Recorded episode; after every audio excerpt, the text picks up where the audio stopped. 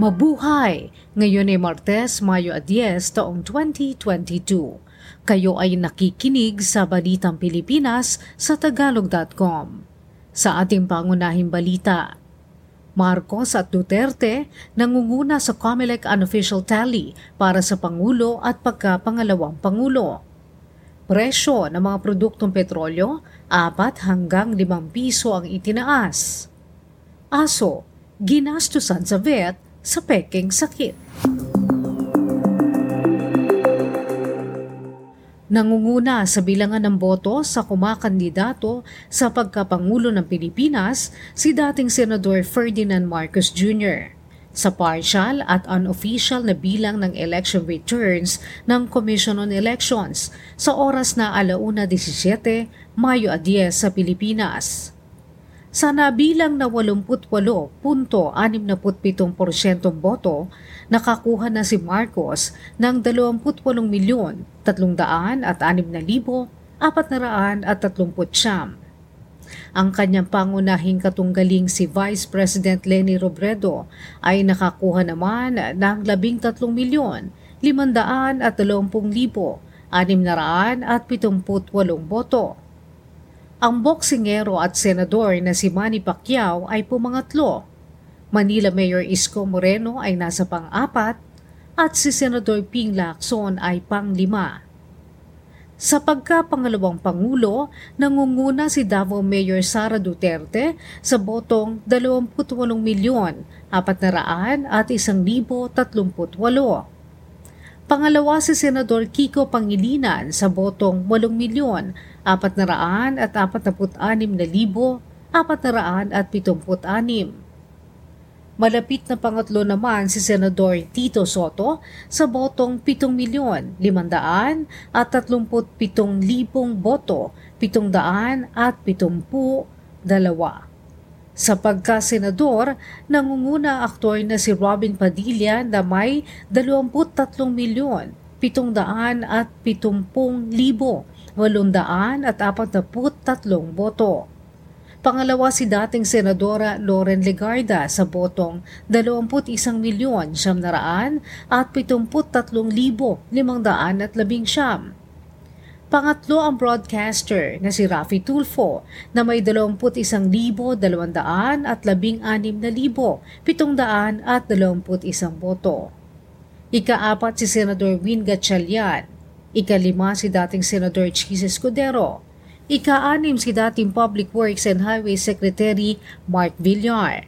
Ikapito si Congressman Alan Peter Cayetano. Ikawalo si Senador Joel Villanueva. Ikasyam si Senador Mig Zubiri.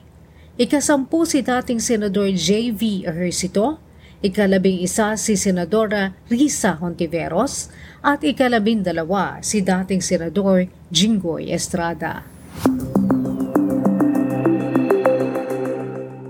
Mga sirang vote counting machines ang naging pangunahing problema sa mismong araw ng pambansa at lokal na halalan. Mahigit sa isang libo at walong daang sirang makina ang naiulat bunga ng pangangain ng papel, hindi pagtanggap ng balota at sirang scanner. Gayunman sinabi ng Commission on Elections na nagawa naman agad ang mga ito at isandaan at 43 lamang na sirang vote counting machines ang pinalitan. Ayon naman sa Parish Pastoral Council for Responsible Voting, ang natanggap nilang ulat ay 200 ang kinailangang palitan na vote counting machine sa buong bansa. Pero hindi pa rin ito dapat ikaalarma dahil maliit na bilang lamang ito kumpara sa kabuuang 100 at 7,000 makina na anim na taon na. Gayon din ang mga bumoto na inabutan ng pagkasira ng makina ay pinaiwan na lamang ang kanilang balota sa poll watcher o pinaghintay hanggang sa makakuha ng maayos na makina.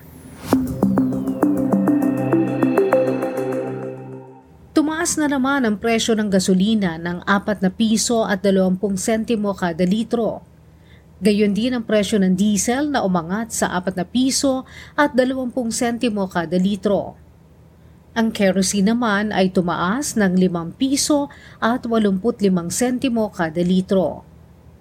Ayon sa mga nasa loob ng industriya, ang kabiguan na mapuna ng supply dahil sa pagtangging umangkat sa Russia ang isa sa mga dahilan ng pagtataas. Nakikita ng mga ekonomista na tataas pa ng hanggang 5.7% ang inflation rate ngayong Hunyo dahil sa tumataas na presyo ng langis sa mundo at presyo ng pagkain. Tumaas na ng 4.7% ang inflation nitong Abril. Nakikitang ang pagtaas ng presyo ng langis at pagkabawa sa supply ng pagkain ang dahilan ng hindi inaasahang malaking pagtaas ng inflation nitong Abril. Posibleng tumaas ang araw-araw na average na kaso ng COVID-19 ng hanggang 200 at 5 ngayong Mayo 15 ito ay kung hindi mahigpit sa pagpapatupad ng health protocols. Ang pagtatayang ito ay base sa presensya ng bagong COVID-19 variant sa Pilipinas, ang mas malayang pagkilos ng mga mamamayan at dahil sa pagiging kampante sa bakuna. Samantala may isang libo, isandaan at dalawamput apat na mga bagong kaso ng COVID-19 ang naitala noong isang linggo. Ito ay nangangahulugang may isandaan at anin na put isa ang average daily cases ng COVID. Noong isang linggo o 20% na mas mababa kaysa sa mga kaso noong Abril 25 hanggang Mayo 1. May anim na raan at labing isa namang malala o kritikal na kaso ng COVID-19 na nasa mga ospital. Nanawagan ang mga mamamayan ng Batangas sa proteksyon sa kanilang kabuhayan at kapaligiran sa pagpapalawak ng mga gas plants sa Verde Passage. Nangangamba ang mga lokal na mamamayan at mga sumusuporta sa kapaligiran na masisira pa lalo ng mga proyekto sa planta ng liquefied natural gas at fossil gas ang kanilang karagatan.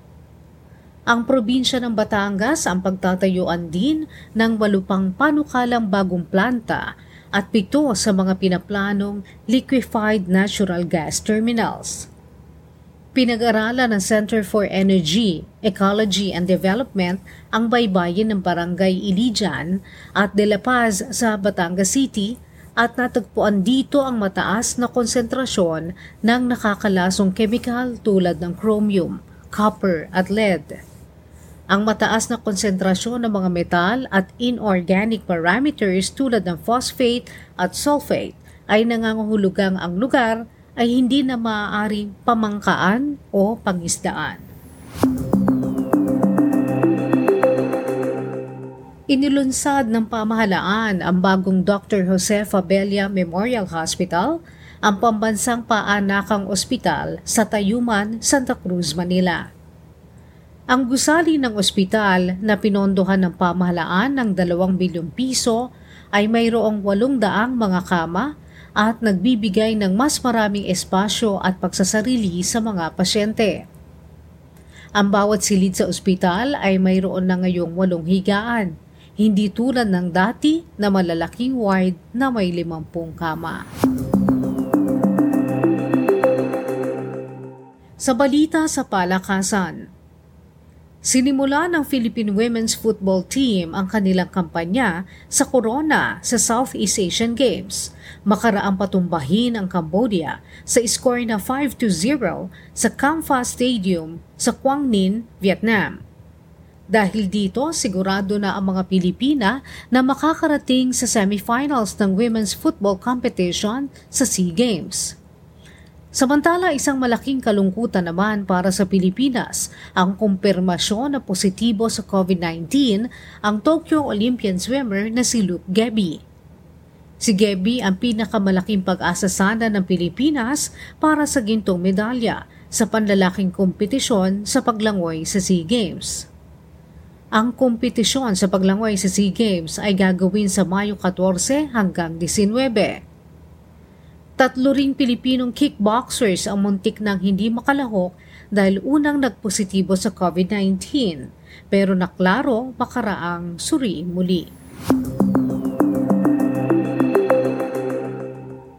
Sa balitang showbiz, engaged na o nangako magpapakasal sa isa't isa si 2015 Miss Universe Pia Wurchbach at ang kanyang kasintahang CEO at nagtatag ng Beautiful Destinations na si Jeremy Johnsey.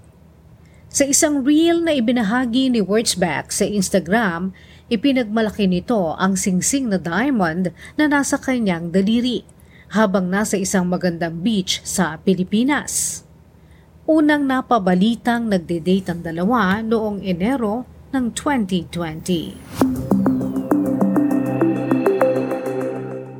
Sa ating balitang kakaiba, iika-ika ang isang asong lurcher o crossbreed ng Greyhound Terrier. Kaya't dinala ito agad sa veterinaryo ng kanyang amo Gumastos ang amo ni Billy ng tatlong daang pounds pero hindi pa rin makita ang dahilan ng kanyang sakit. Saka lamang napansin ng veterinaryo na ang amo ni Billy na si Russell ay napilay at iika-ika. Ayon sa veterinaryo, wala naman diferensya si Billy kung hindi nakikisimpatya lamang sa kanyang amo. Kinokopya ni Billy ang pag-ika-ika ni Russell.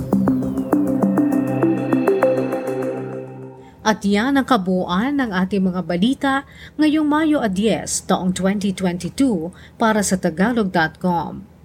Basta sa balita, lagi kaming handa.